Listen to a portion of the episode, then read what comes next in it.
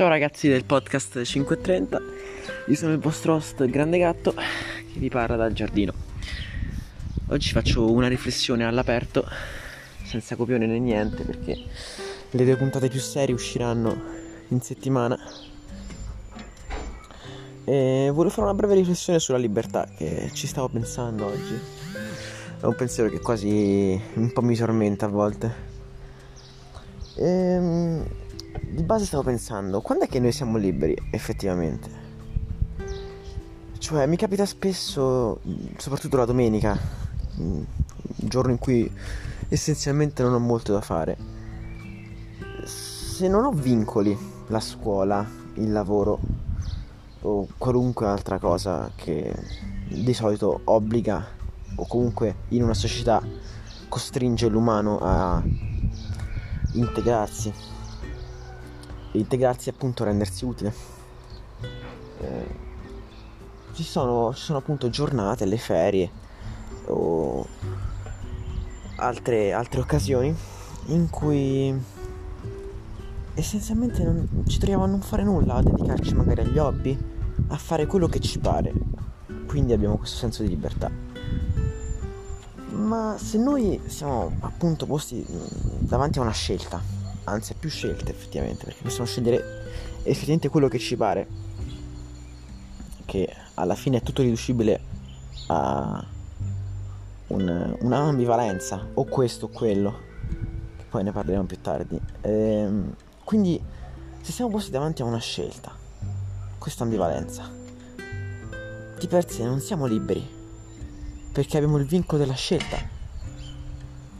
Quindi anche quando siamo tra virgolette liberi o crediamo di esserlo, siamo comunque posti davanti a un grandissimo limite che in questo caso ci imponiamo noi stessi, cioè ci impone in realtà mm, l'universo, se così vogliamo dirlo.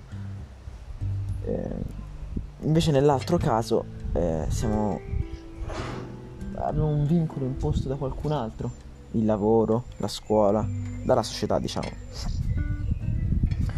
Ecco, quindi quando è che ci possiamo definire liberi effettivamente? Quando raggiungiamo il nirvana? Quando moriamo? Ecco, ovviamente a queste cose non c'è risposta, perché se ci fosse molti dubbi nemmeno ci sarebbero. Forse l'umano non è fatto per essere libero perché l'umano ha un inizio e una fine. E certo, secondo alcune religioni si incarna, ma sono comunque piedi di pensiero. Di base l'umano nasce e finisce. E in, suo, in questa sua catena vitale è appunto incatenato alla, ai suoi stessi ganci, non può, per quanto lui possa pensare di essere libero o comunque di, di non essere incatenato a nulla, di poter camminare. In realtà non può farlo. E l'unico modo per rendersi conto di questo penso che sia la filosofia. E infatti ricollegandoci al pensiero di Motorini, no, di ambivalenza, o questo o quello, di di questo esistenzialismo di Soren Kierkegaard eh, che appunto eh, ci racconta nel suo libro Out Out eh, spiega a parte questa grandissima eh, questa grandissima, questa grandissima revoca dei nostri diritti cioè eh, noi possiamo, possiamo avere molte scelte ma alla fine tutto si riconduce a un out out o questo o quello eh, lui lo interpreta in maniera diversa, lui spiega che eh, puoi condurre, ci sono tre livelli di, per condurre una vita, non, più, non tre livelli, non è una gerarchia, sono, tu puoi scegliere di condurre la vita essenzialmente in tre modi. Eh, ragnaccio. Ok. Eh, la vita estetica, la vita etica e eh, perseguire la fede, che è appunto la, il, ehm, il lavoro più difficile. Eh, La vita estetica ovviamente è quella piena di passioni, mm, magari ti dai ai vizi, ti, ti concedi i vizi, eh, lavori, quella invece etica è una vita moralmente perfetta, anche se pensandoci bene il moralmente perfetto è un pensiero molto relativo, ecco. Infatti eh, ne parlerò anche, ne parleremo con degli ospiti nel prossimo episodio sul relativismo. Eh, infine c'è la via della fede, che è una via in cui ti metti letteralmente nelle, nelle mani di Dio. E infatti lui fa eh, per tutto mh, mm, il suo libro Timore e Tremore, eh, persevera nel fare l'esempio di, di Abramo, ehm, che è un esempio eh, molto, molto eh,